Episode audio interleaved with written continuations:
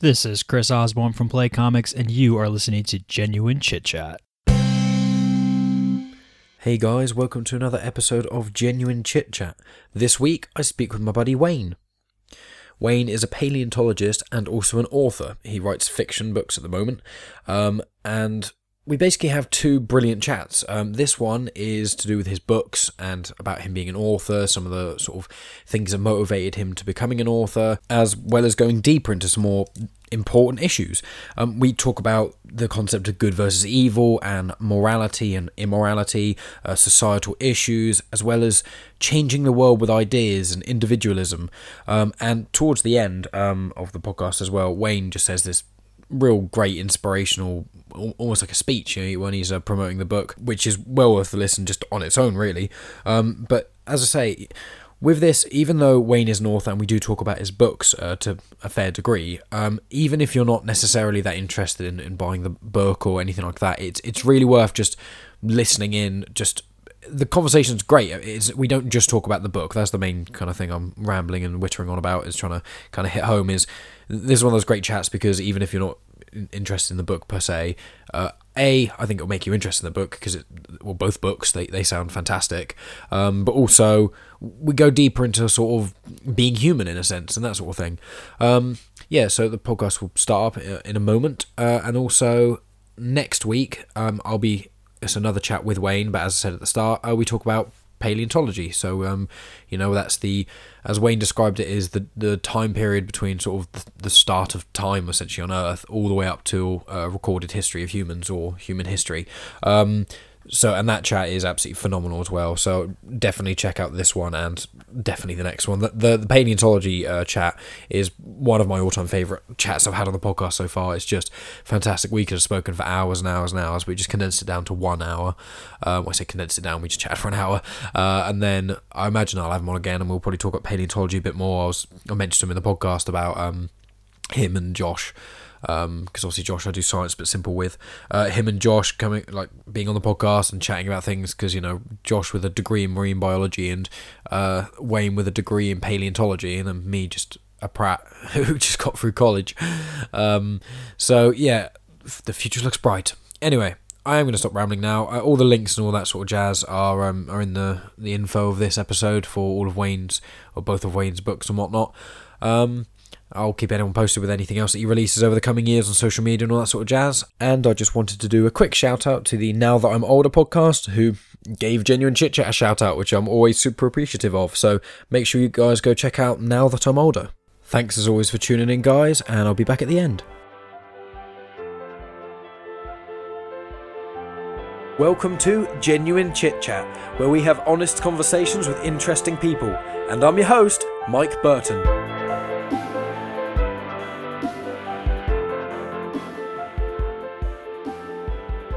What I want to do with it is I want to make it so that when people come on it, like um, yourself or any of my other mates, I want to, or any other people I know, it's free to come on. I mean, we've, we've just in this, uh, obviously been over for a couple of hours and we're just chatting and catching up. So We haven't seen each other in so long. It's like, well, you can have a conversation with you and Josh, because uh, I've had three people on the podcast at once, because the mic's quite good for picking mm-hmm. up a lot of things. Can have a big conversation about politics. We can have one, um, you know, about religion and that sort mm-hmm. of ideologies. And because you're very, uh, well adverse to religion and my mate Dom is, so maybe organizing something like that.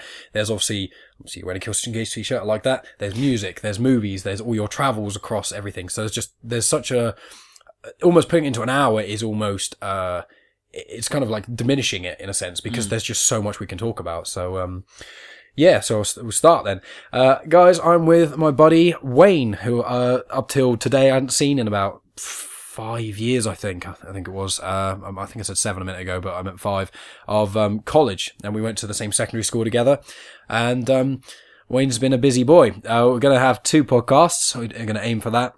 Wayne's written two books um, and also has a degree in paleontology uh, and has travelled around a lot of Europe and that sort of thing, looking at basically fossils in layman's terms for everyone. Um, so what we'll do is um, this podcast will be about the author, um, will be about him being an author and about the books primarily, and then um, we'll do another podcast about uh, paleontology, I think, as well. So, well, let's uh, let's make it easy. Let's start from kind of the very start, because obviously from from college, where when did you begin? When did you begin thinking about like writing a book? When what was the sort of the trigger, in a sense, to make you you think you want to get into publishing that sort of jazz? Uh, the trigger for writing a book uh, basically came from wanting to hear my have my opinions viewed. Yeah. Basically, um, because up until that point, it was a case of you were always under the dogma. If you didn't vote, your voice didn't mean anything, or if you have an opinion and it's too strong for someone, you shouldn't view it. You Yeah. shouldn't voice it. And if your voice isn't going to carry any sort of power, you shouldn't even like, you know, display it at, Yeah. at any sort of point at all. But through history, we see people standing up for what they call, you know, right. We have um, Emmeline Pankhurst, you know, standing up for women's rights. You have Martin Luther Um, King. Martin Luther King, yeah, and you have so many people standing up for things that they believe in society is, is either wrong or misguided or hmm. could be done better. Now, that basically got me thinking, right, okay, obviously we came out of school from English literature with, with pretty decent grades, so we thought, okay, fine, you know, let's let's try our hand at it. In school, it was a case of I watched um, a very classic film, The Blob. It was like 1953. Yeah, I I, thought- haven't seen it, but I've heard of it. Yeah, I was like, do you know what?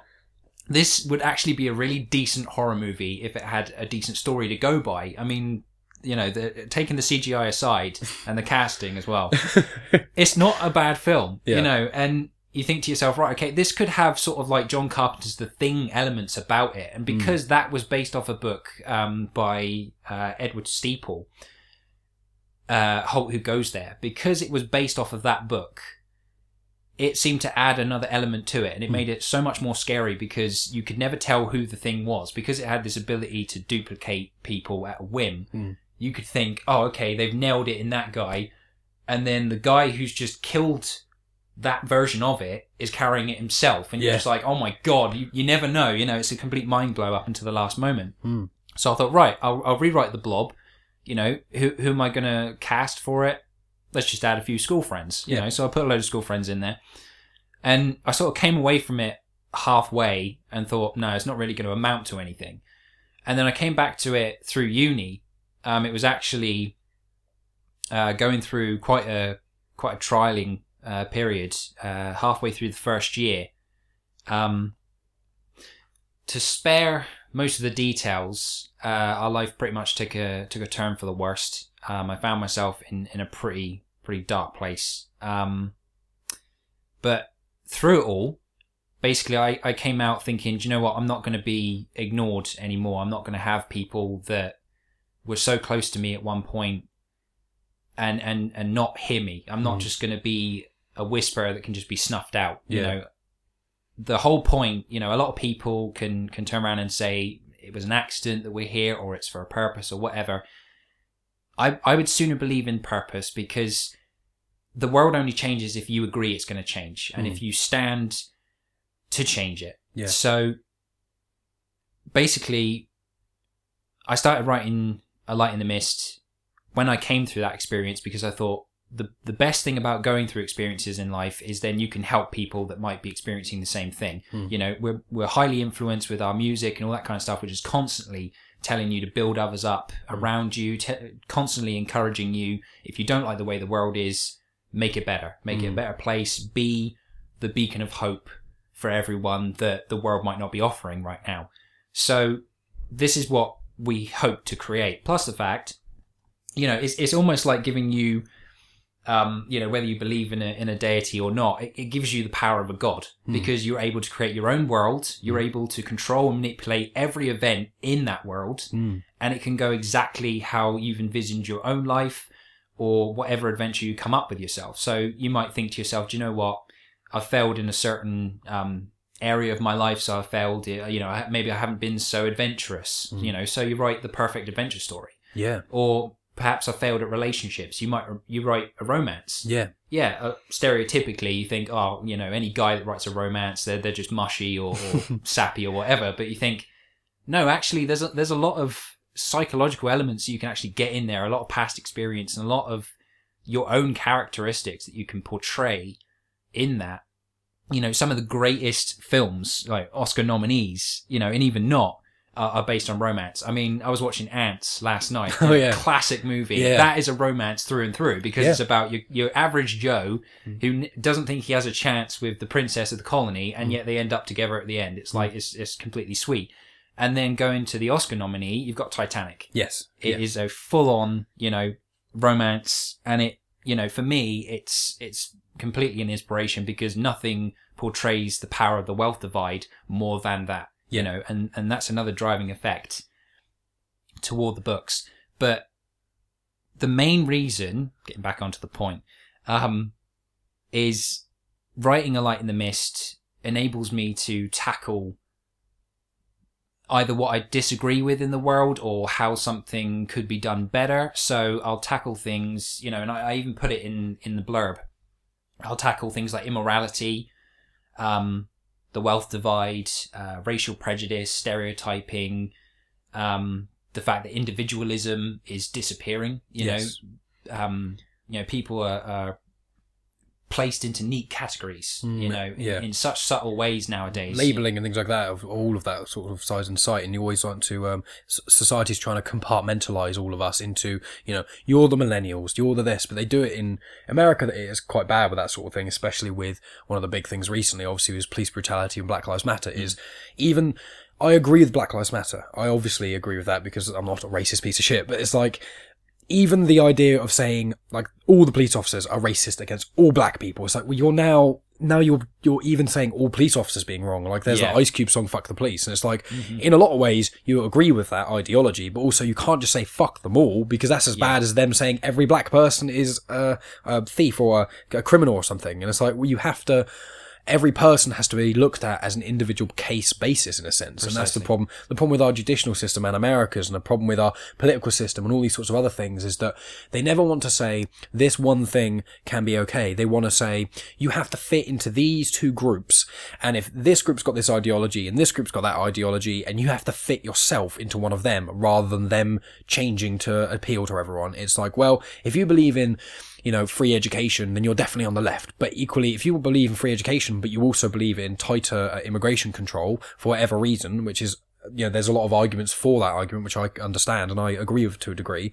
It's like, you, if you believe in, if you believe equally that, say, immigration should be tighter as well as, um, yeah, healthcare should be free and education should be free, you can't fit, you either have to choose one or the other of those elements. And you, you have to, then you end up going in this team of, you have to be team left or team right. You know, in America it was Hillary or Trump and both were horrendous candidates. And over here it was Corbyn or Theresa May. And obviously I'm a Jeremy Corbyn guy. I think Corbyn's great, but I didn't agree with everything he said. There were quite a few elements he had of certain parts which I really didn't agree with, but you have to choose a team. And understandably with the political system, it's a bit more difficult, even though you can have a more like the French political system, you know, which is like everyone gets you basically there's like any party gets equal vote and you can choose for everyone and then the two that got the most there then go against each other just that one against that one. And it's a better than the sort of two party system we got.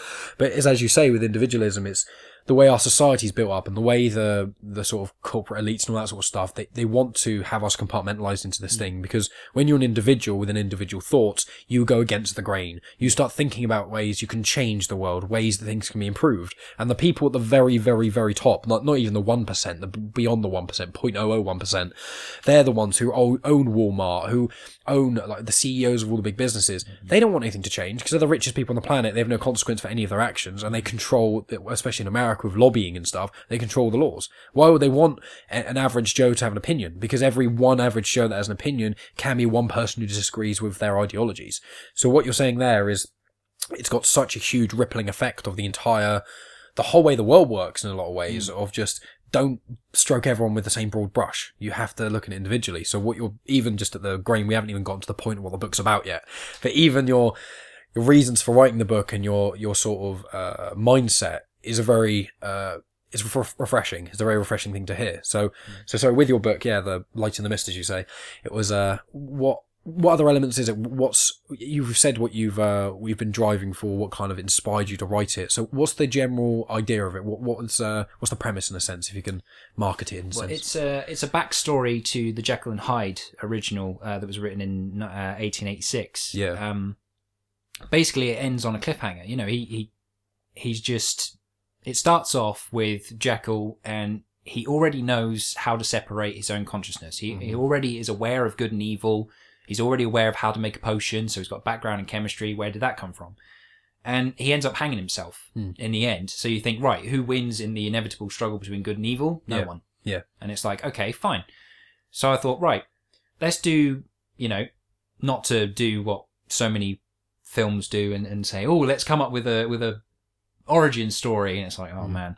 But this was the idea of how would he be able to see good and evil in someone? How would he be able to witness that on a day to day basis? And I thought, let's make him a detective because when you're in the courtroom, Mm. you can see someone who comes in with the, with a straight baby face, and you think, oh yeah, they're the nicest person. They're a humanitarian. They they you know they're the headmaster of a school. And you think, oh wow, you know they they've got everything going for them.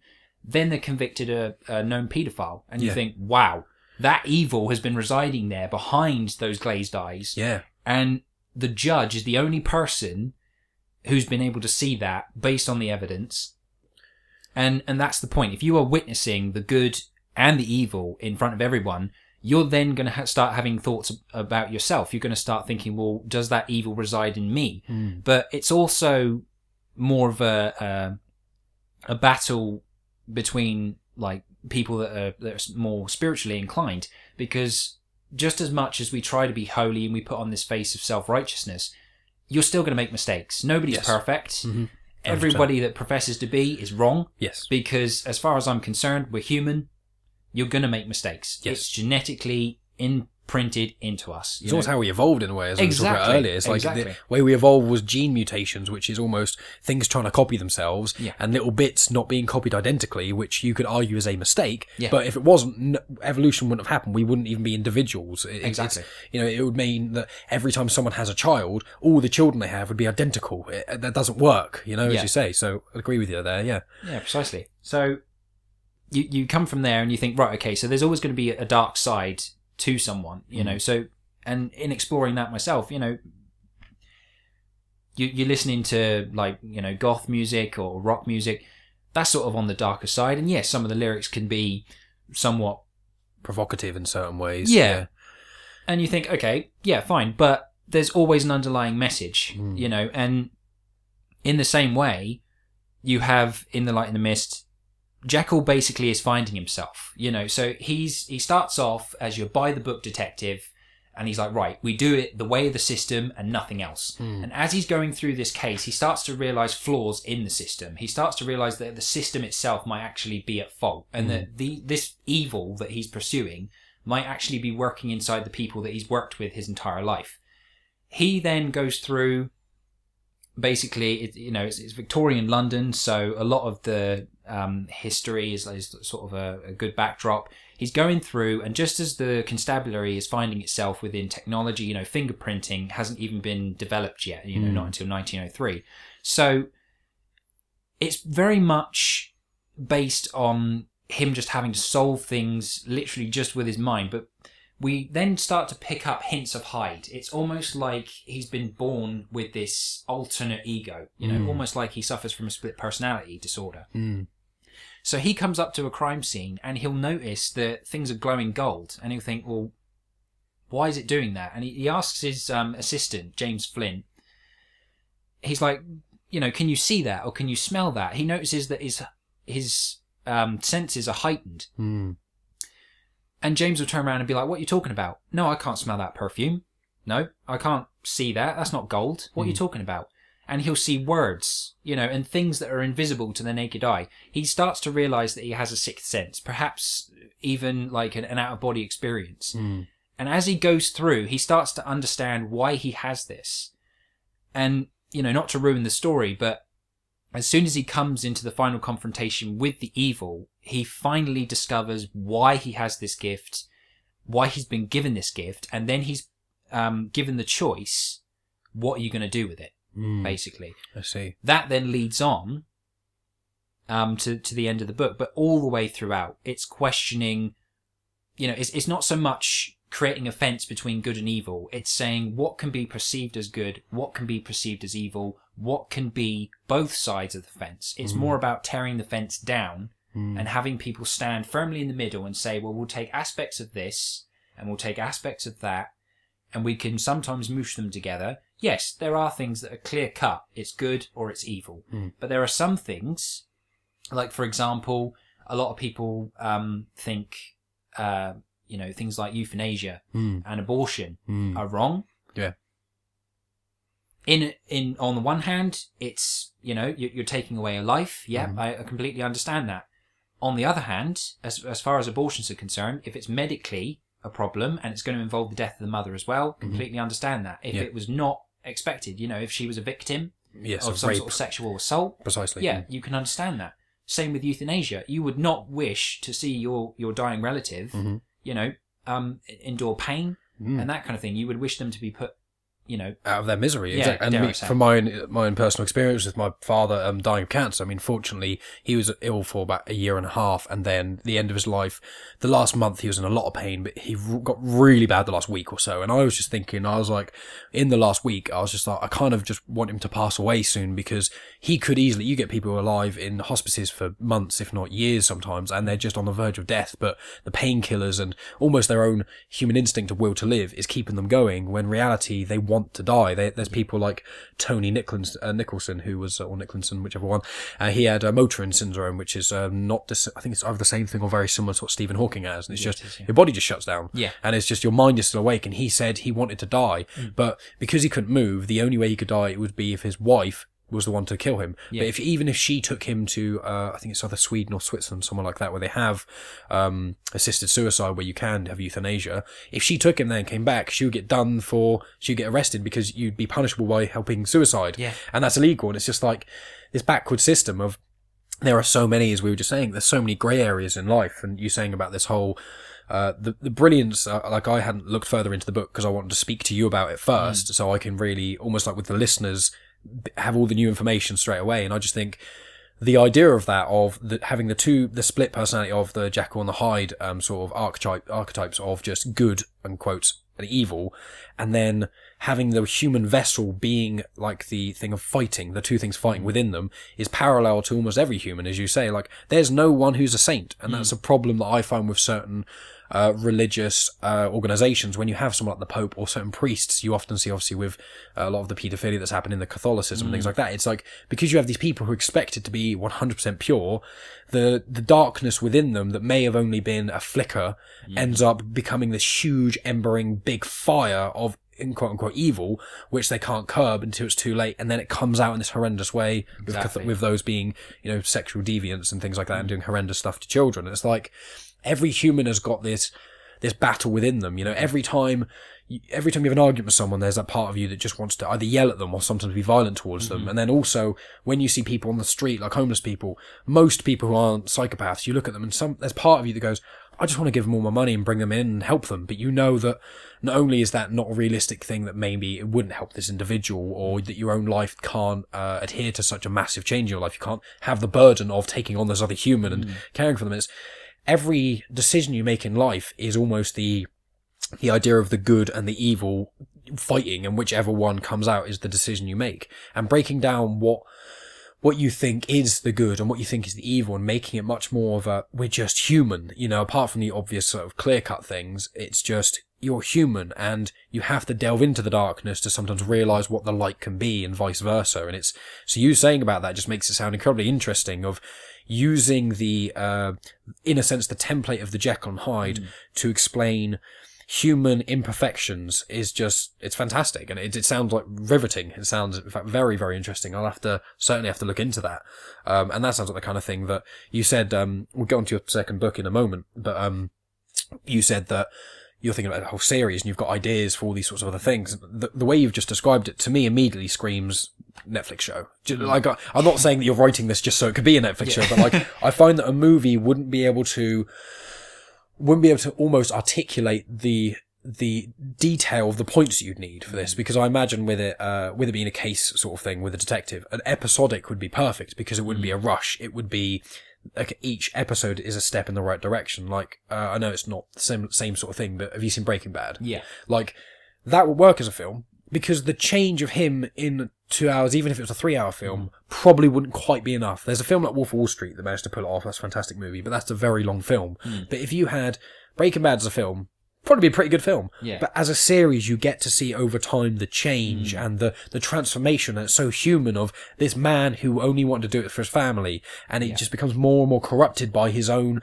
He delves into the darkness to save the light, but he ends up going so far in the dark that he gets mm. trapped there. And it's all, all the best shows, relatively all the best shows are just, they boil down to just the human condition. Mm-hmm. And what about it? Like, when you can relate to characters in a show, that's when they've got the most, they're, they're the most famous, they're the most popular. Yeah. Game of Thrones is a great example. There's so many characters, everyone finds someone they connect with, and mm. because there's such a wide variety and certain characters that have been in the show for so long, you solely you show how people and experiences hit them and affect them and change them and what it mm. makes them do and all the f- the ways that different humans that are we're almost wired in similar ways from the start but because of genes and experiences it changes who you are. Mm-hmm. And with this it sounds like every case he does it changes him a little bit. And as he's getting to terms with himself and getting to terms with the the two parts within him fighting is every step he takes he's learning and understanding more about it. So it sounds incredibly interesting. It, it sounds like the the depth that you can go into just on this premise. Like i haven't read the book just even not even speaking about the actual in-depth plot just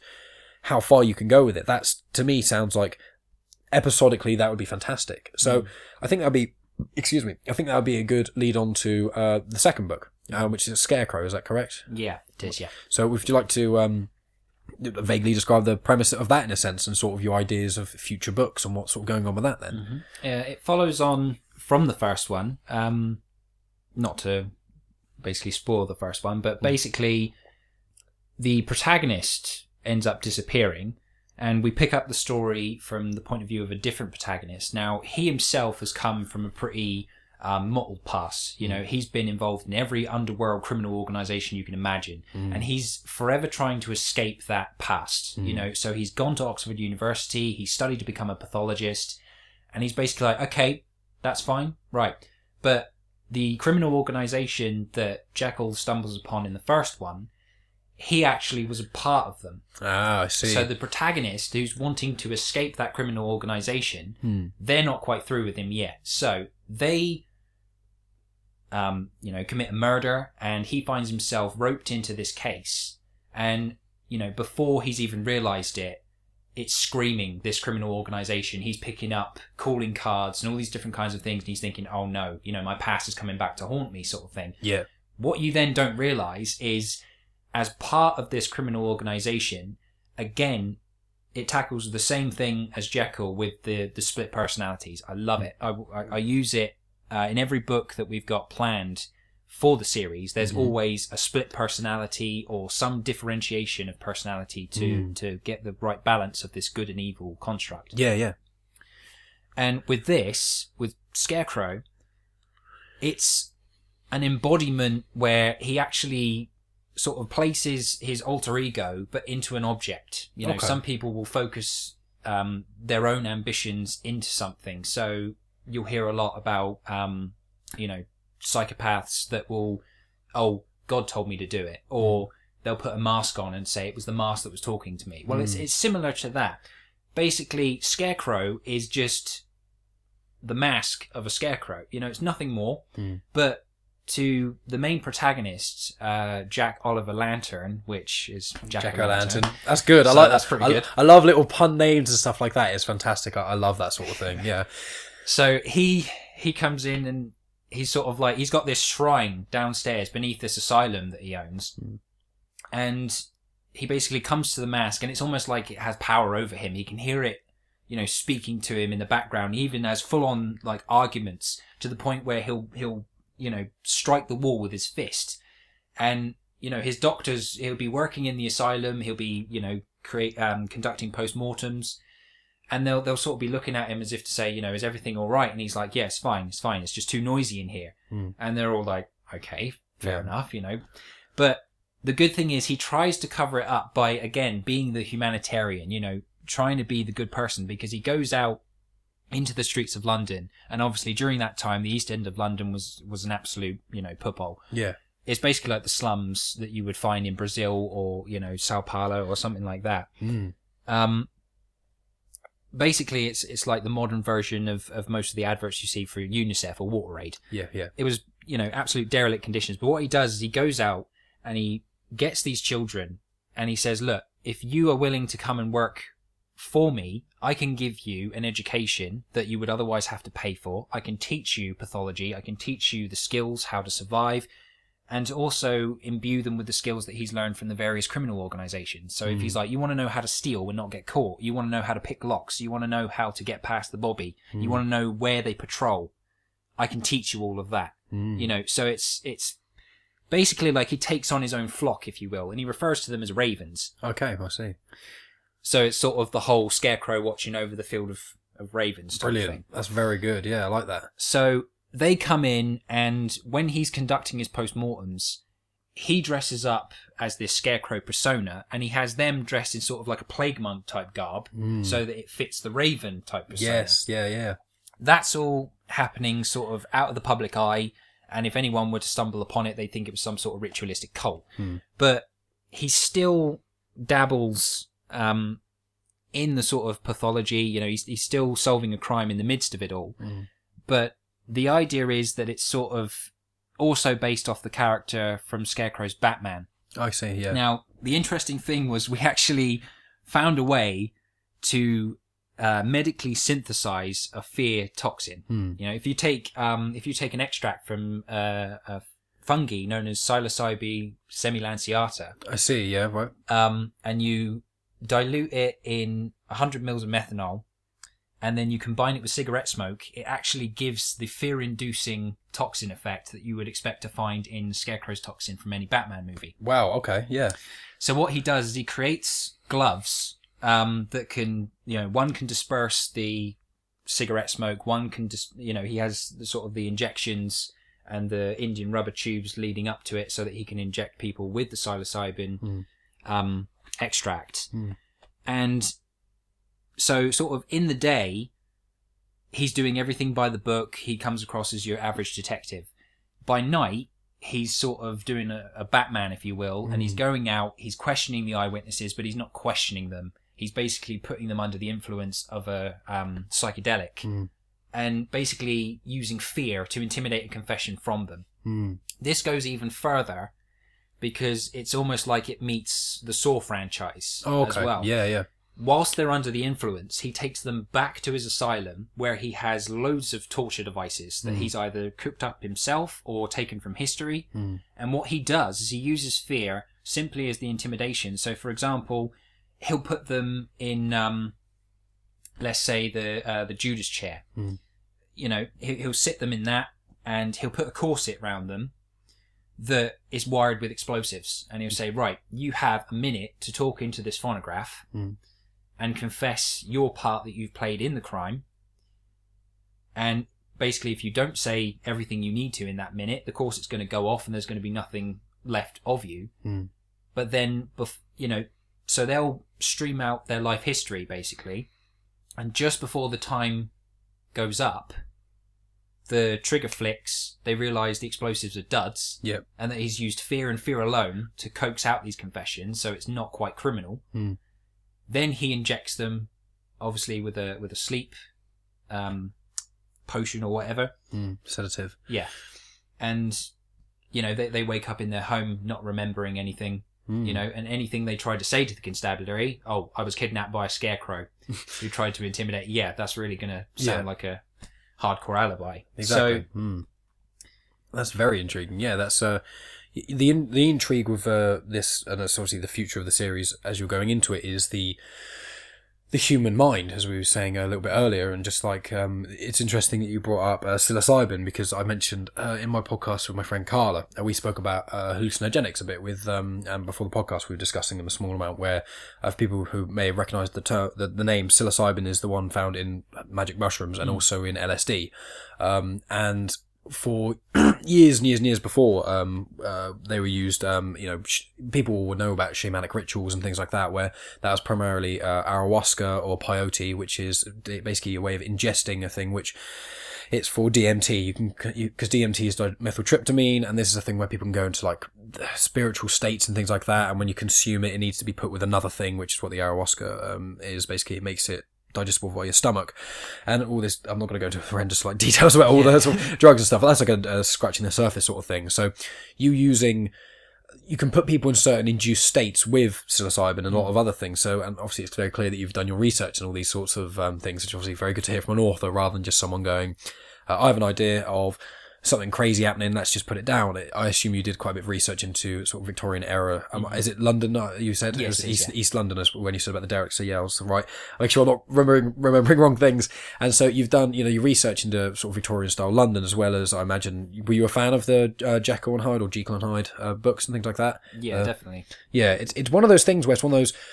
There's a lot of older stories, um, which they're so groundbreaking in that you read them now, and some people feel like they uh, they don't pack the punch they used to because there's so many things that have been made which some argue, excuse me, some argue which are like um, better's the wrong way of saying it because that's for purely subjective. But let's say that for one word. People go, I don't like the old Jekyll and Hyde book because there's so many other versions of it that's better. But it's like, but people don't uh, they don't respect the groundbreaking sort of the change of literature. When they had a, a, a thing of saying humans have this i know it's not exactly the same but humans have this monster within them and saying that yes there's this one guy who had it but it's meant to be it couldn't say at that time everyone's got this monster because people would just be like oh that's stupid that's ridiculous. Yeah. but having this one person with it opens the door because it's like with a lot of people if they have issues what if someone's got loads of problems the best way to necessarily get them to uh, say admit to them or potentially change their life isn't to hold them up to a mirror and say these are the things that were wrong with you. One of the best things to do is to show them other scenarios other examples of things of issues and they connect the links in their own mind of the parallels between that. And i think the one you're doing in this book books rather is um is really interesting. And i assume each book it's still going to have as you said the um the good and evil in a sense sort of aspect of it but i imagine it's going to be sort of tackling different angles from Yes, this sort of thing and it's going to be different characters different perspectives of Mm-hmm. um, without spoiling anything you'd have to uh, admit to this uh, if you don't have to but is it going to be a generally same sort of time frame and just different perspectives of similar events Yes, that's, absolutely. that's fantastic Yeah. whenever i see like um one of the film series come out recently is obviously the cloverfield franchise and even though many people argue a lot of the cloverfield films aren't that amazing in that way what I like the most about the third one coming out was which Paradox on Netflix. The film itself I didn't found, find was that amazing, but I liked as it expanded the universe of I love the same story being told from different perspectives. There's so many sh- uh, shows, a lot of them are sitcoms to be fair, but there's so many other things that come out where perspective is such a powerful thing when it comes to uh, empathizing with other people when it comes to personal experience you know when it comes to the law as you know when you mentioned with the judges and that sort of thing and it's like perspective means everything. Because one perfect example which i think i was taught in school was a cube looks like a square from one perspective. You only need to rotate it ever so slightly and it's different. Yeah. but even with a, a prism if you have a square based prism but obviously uh, for people who maybe aren't fully aware it's like basically a pyramid. So if you have a pyramid but it's got four sides you look at it from the bottom or the perfect top it just looks like a square. Yeah. you rotate it slightly it becomes a triangle and it's just like that is obviously a ridiculous simplification of it all but even something so simple as a shape of something, a different perspective can completely change your ideology of it. It then goes with the human mind and the psyche, and like you have people with mental illnesses, whether it's things as quite severe as uh, schizophrenia and those sorts of things with more vivid hallucinations, but dialing it down to social anxiety and depression, and just when people have depression or social anxiety, one thing to them, the exact same thing to someone else, doesn't mean the same. You know, someone with social anxiety, if some person is giving them one second more eye contact than they're used to, they can then think that to the person who's giving them more eye contact, they just, they didn't even think about it. They just looked in the eyes a bit more. Hmm. But the person receiving that, they can think, oh, they're staring at me a bit more. They're doing this, doing it, and all hmm. these sorts of bits that can come into it. So different perspectives from the same thing is so important as well as so intriguing. Because I imagine what you'll be doing as well will be there'll be an event that happen and the reader will think okay it's definitely in this way. And then you have another person's perspective on it and it completely changes the way you view it and things and that sort of thing. And it's it's very clever for you to be able to do that because it's much more difficult writing the same story, not same exact, but you know, similar sort of event with different perspectives of it, which give you different impressions of it while all still uh, keeping in continuity, rather than just having one linear, constant story. Because that you don't have the same uh, continuity issues. But because if you and your if this is something very small, but say for example the protagonist in the first two books, they both see someone get murdered and there's a handkerchief uh, that's at the scene of the crime. If one of them, if in your book you say it was in a heap on the left and the other one you say it was actually flat on the right, even something so insignificant as that, that would change how an individual would see the whole crime scene.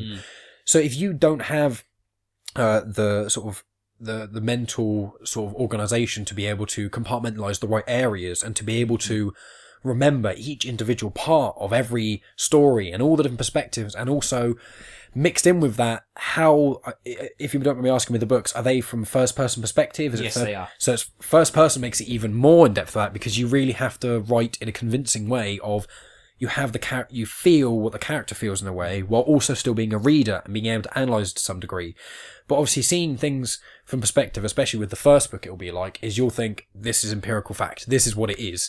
And then the other book will open up the more doorways of everything the first protagonist saw maybe isn't the way they saw it. And then obviously with the whole uh, with you said uh, with the protagonist being they see certain things in gold see certain things that may not be there obviously that that kind of opens it up in a in a in a different way of it's all about perspective.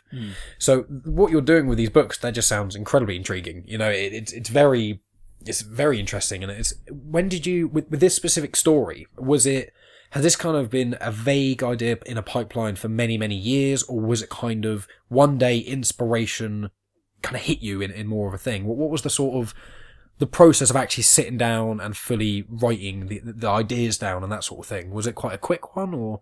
Yeah, um, it was pretty much a decision made in a few weeks. Basically, um, like I say, as soon as I came through um, the time in my life where I thought, you know, our voice pretty much means nothing, I thought, do you know what? Would there's no time like the present. Yeah. So you just you, you sit down and you start writing and you think, actually, this has got something good to it. You know, when you've got when you've got passion and when it's almost like your inner voice starts going and it's you know it's almost like you're acting out in your head each different scene you know? Yeah. so i thought i'll invest in a whiteboard because I, I just attracted to the whole idea and i was just like right okay i'm gonna draw everything i want to describe. Every time I, I had to make a description i drew it in sort of stickman image mm. and then i just built upon it. So it was like oh i can see this thing extra. I can see this. I can see this. What i started with was everything that's historically accurate. Hmm. So I can't just introduce a tram into Victorian London. It wouldn't have been there. yeah yeah So I'm like, right, okay, these are the things that have to be there. What about the things that did that could have been around at the time? Hmm. Because, for example, you know, one could argue that the syringes that we've used in the second book they don't crop up until like I don't know um, three years after it's set. Hmm. But you think, well, the metal was there. The encasings were there. The doctoral practice was there. Just because it wasn't publicly distributed, uh, distributable, yeah um, doesn't mean it doesn't it mean that it didn't exist. prototypes exactly and that's that's one of the brilliance when you can do certain historical dramas um, and hi- historical set pieces and things because you know there's a lot of book there's a lot of films and crazy stuff that's out i'm trying to think of there's one that came to mind that I, i've half forgotten um, one this is a slightly different vein but like uh, league of extraordinary gentlemen all these sorts of things where it's got historical accuracies but you kind of because it's it is a work of fiction that way and you've got your own twist on reality you can be a bit more like well, mate, or Marvel films, the new ones are quite like that, especially with uh, the new Black Panther movie. And it's like, yeah, people go, well, that technology wasn't there for that time. It's like, well, if, if the resources, the knowledge, and the material was, then who's to say it didn't exist? You know, Exactly. patenting, you know, for example, with um, with uh, Nikola Tesla and Thomas Edison, it was. Tesla never wanted to patent anything. He wanted everything to be free, and he wanted everyone to have access to it. But Edison was the one who I believed ended up patenting, uh, patenting the light bulb and this sort of stuff. And people were like, "Oh, Edison made it." It's like, well, no. Obviously, we only know from history that we think Tesla made it. You could argue someone else may have made it, but for this example, we'll say Tesla made it. And it's like, well, just because it's not in public knowledge doesn't mean it doesn't happen. It's, Yeah. it's one of the things I've said to people about um, when you see with AI and robots and this sort of thing. There's a video of um, some robots walking, opening a door, and this sort of thing, and it was it's crazy to watch. And I was like, that's amazing, but chances are the tech is actually beyond that because they they're actually a lot of what whether it's uh, scientists, whether it's the government, whether it's this, that, or the other, um, even movie making or script writing, you don't show necessarily the first thing you think of, the initial thing. You know, when the next film that's going to win an Oscar, you're not necessarily going to have the person who's writing it constantly going on about it and showing you all the hmm. time. It's going to seem like it came out of nowhere. When in reality, there's books, there's films, there's there's a film which I still have yet to see, which I really want to watch, called Boyhood, hmm. and it was uh, I think it's twelve or thirteen years to make because It's a story of boyhood, and it's the same kid actor, and it's him growing up Yeah. throughout. So they filmed it over 13 years, and hmm. like maybe when that was first in the pipeline, people talked about it a little bit, and maybe a few people knew about it, but the film comes out and people go, "Where did that come from?" Was like, was been in the works for 13 years. The idea has already been out there, and um, one of the intriguing things that I'll uh, bring up as well is um, with inspiration. It, it's such a it, it's very uh, very nice to hear you say um, about you know you were inspired and you were like no time like the present because that's kind of that's what I've done with the podcast. It was just it, it's I've spoken to quite a few people who have got callings, whether it's um, Callum, who um, obviously he's in a band and stuff, and then I've got um, other friends who are doing other sort of passions. I mean, Josh is going into teaching. Obviously, you're an author. There's uh, Steph, who is on the podcast that will be released uh, today, actually, when I'm recording this. So when you're listening to this, it will be a couple of weeks ago. She's into YouTube, and she was just like, I just decided to do it because I kind of felt like it, and I found that with with podcasting, I mean, I with your, your what you said earlier about purpose and things like that is with the argument of whether or not life itself and the universe was created out of purpose or whether it was a mistake or whoever is not necessarily relevant to this hmm. of just a lot of people you it doesn't happen quite as often now but some people still feel this way where they're always like but what's the meaning of life? And i hmm. remember watching hitchhiker's guide to the galaxy which is one of my favorite films ever. That film was just brilliant. And when it's like the brilliance of that computer being like 42 and everyone's like, "Wait, what?" And it's like the whole brilliance of what- the the writer of the books and things. Uh, I think Douglas Adams, I think his name is.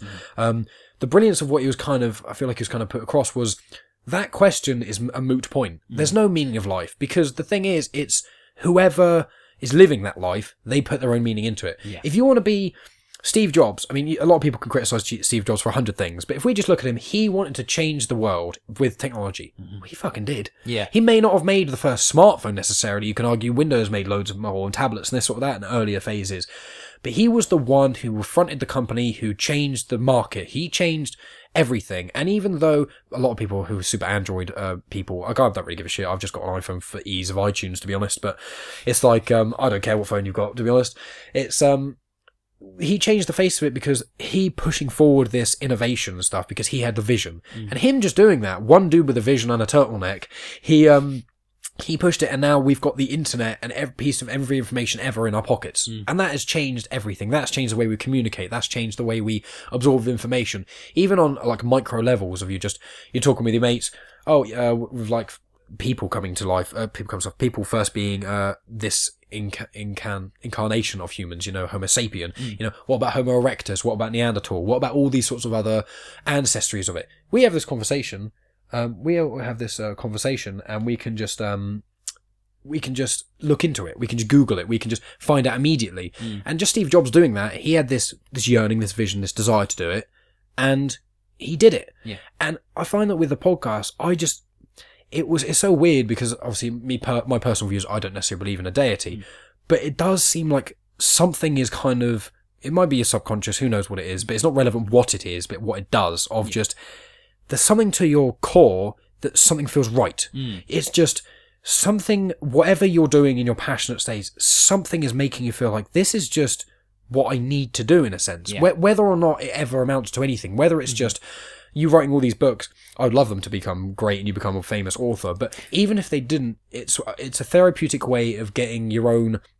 In a lot of senses, I imagine a lot of your own demons out, as well as mm. kind of helping yourself figure yourself out Yeah. while writing all these sorts of things, as well as just spending time and putting time and effort pushing into a project mm. is so healthy for people because you need a place to focus. Everyone's got their work that you make money for and it's not that great. But when it's like, when it's something that is your choice and you can go at your own pace and it's mm. that, it's, if you have a week where you just feel a bit crap or you, you just, you're busy, you don't have the pressure to do it. Therefore, mm. you don't make this work potentially worse. It's, it's your own project. You do it when you want, you know. Mm-hmm. This podcast I try and release every week. But sometimes, like last week, I was in Wales. I didn't have time. I couldn't, I could have stressed myself out and done it, but I was just like, this is my hobby. This is my passion. Mm. I'm not going to make myself do something I really don't want to do just because. It's no one, and that's one of the beauties of this book and this sort of thing. And it's like, what I love about one of the reasons I did a podcast and one of the things I like talking about Steph with YouTube and you with your book is when you can tell someone's passionate about something, mm. you see their eyes light up with it and you, you know that it means so much to them.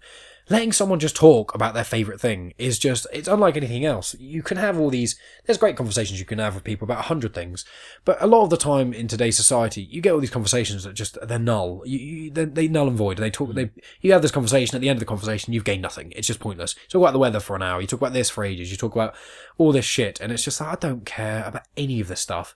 But when you have someone who's truly passionate about something that they're really into it's it's so it's almost enlightening in a way and it makes me makes me want to try better. And when I saw Callum doing his music thing and a few other my friends pursuing their passions, I was like, why the hell not? Life is so short. I could die tomorrow. What's the reason I'm going to give to not pursue my passion, to not pursue my hobby? So you doing this with um with being an author and how passionate I can see you are with your book and how intricate all the ideas are, it, it's incredible. And I, I really the fact that you've had the the discipline within yourself to be able to write two novels and you're continuing to write more is incredibly commendable. So it's, it's fantastic. So we're coming up nearish to the hour mark, and I feel like I'd love to talk to you more about this, but we're going to try and do another podcast about something else. So what I say is we'll wrap up this conversation for now, take a little break, get another cup of tea, and um, we'll what. If you just say, repeat the names of your books, where you can kind of find them and get them, if there's any social media outlets or anything they can find you on or anything like that, and just some final words, and then um, we'll wrap this one up and we'll get ready for the next one. So if you want to just self promote. It's time. You've you've you've sold the book to us. I think it sounds like a great idea. Let's uh, let's hear a little bit more about the the more the, the more not as exciting side of it. yeah, the more marketable side. Yeah, it's um so it's called A Light in the Mist is the first one and Scarecrow the second one. They can be found on Novum Publishing. And what you have to do is when you come up to the page, you click on books, then go to a section called Other and Miscellaneous, and it should be on the first page, and you can find it there. Otherwise, in three weeks' time, Scarecrow will be on Amazon. It's cheaper there as well, so I would encourage you to buy it from there. and the first one has been on there for about a year now. So, yeah, feel free. But obviously, we're endeavouring to get them into libraries all across. I'm already in touch with libraries in London, um, as well as down here and up um, Middlesex and uh, Leicester sort of area as well. So we're trying to we're trying to spread it because I know loads of people like they, they come up with a money making scheme and they're like, oh, it's not for the money, it's not for the money. Quite literally, it's not for the money. It is about spreading a message of hope to people and reaching as many people as possible and just encouraging them. You are the best person you're ever going to be. Any ambition you have, fully go for it. Don't let culture hold you down. Don't let anybody um, denounce you. Don't let anyone convince you that you're not worth it, that you, you can't do it. Whether finance stands in your way, it doesn't matter. You can scrimp, you can save. It doesn't matter what walk of life you've had. For goodness sake, I've seen people that have made themselves into successful businessmen and women and they've come from completely destroyed walks of life. You know, they've they've been former uh, drug addicts, they've been into prostitution, all these different kinds of things, and yet they have built themselves up because they refuse to listen to people that would keep them down. That's the point. The whole point of all these books is to yes tackle the problems that we have in our own society, but it's to encourage you to get through them. Basically, um, all future books will be published through Novum Publishing. I hope. Um, I hope that coming out of the EU doesn't affect um, our relations because obviously they're an Austrian company. I hope it doesn't uh, make any difference. It shouldn't do. But if it does, obviously I can keep you updated. Um, basically, you can you can go on there and, like I say, we'll be getting it into the library. So even if you feel like, oh yeah, I want to get on board supportingly, but I can't quite, you know, manage what you're asking for it because you know I don't think it's worth twelve ninety nine to be honest. But get the ebook. Um, or i'm not a reader. That's that's a lot of the the um, reasoning that i get is i'm not a reader. I'll wait for the film to come out. I appreciate the fact that you have such faith in it but pass it to someone who does read. Um, you know because if we can spread the message then you know we can help as many people as possible uh, is the idea. And like i say all of them will be published through novum and then three weeks after its release date it will be out on amazon and hopefully um, as more get sold uh, we'll be pushing for it to get into the major superstores like WH Smith, Waterstones, Tesco's, and the like.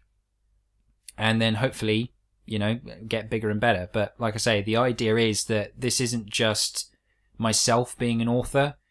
Um, it's more about representing voices that otherwise can't speak. You know, um, I was I was a big wrestling fan, still am. I, I, there's no shame in admitting it. I like watching half naked, sweaty men wrestle. What can I say? the point is, you know, the, the divas are just as good. The point is, there was a superstar on there called CM Punk. He used to come out to Kill Switch, This Fire Burns. It was the first thing that actually got me into metal. Oh, nice. Um, and he used to come out and he said, "I'm the voice for the voiceless," and that has stuck with me like most of my life. And I thought, "Do you know what? There is nothing better than representing so many people that can't speak for themselves. Because for all the adverts that come on that you see, and you think, yeah, okay, that's that's a, a real need, and that needs to be solved. There are so many things that aren't advertised that are still carrying on, that have been carrying on for two thousand years, for hundreds of years. And as we go back you know, with all these different future books, we have loads of different series planned. I mean, I can happily share with you, I have enough books planned to last me the next 56 years.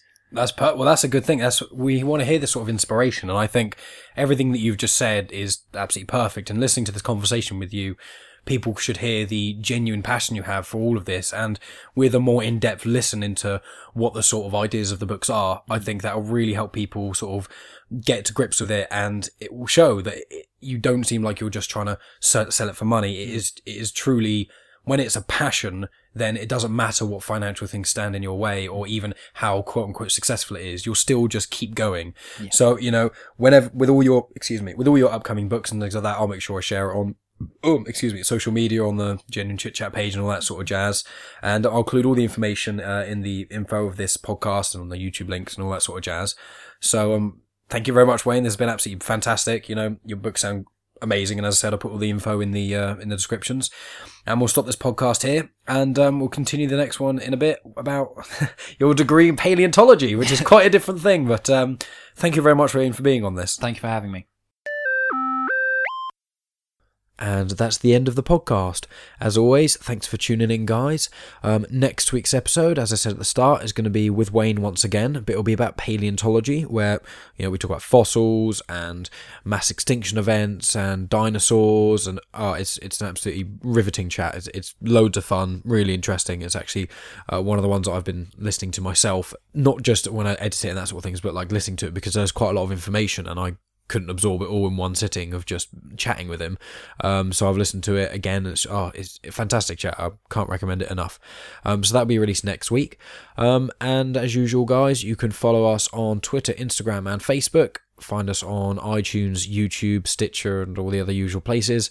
Um, and if you review us on iTunes or Stitcher or anything like that, it's really appreciated. Um, so thanks as always for listening, guys, and I'll talk to you next week.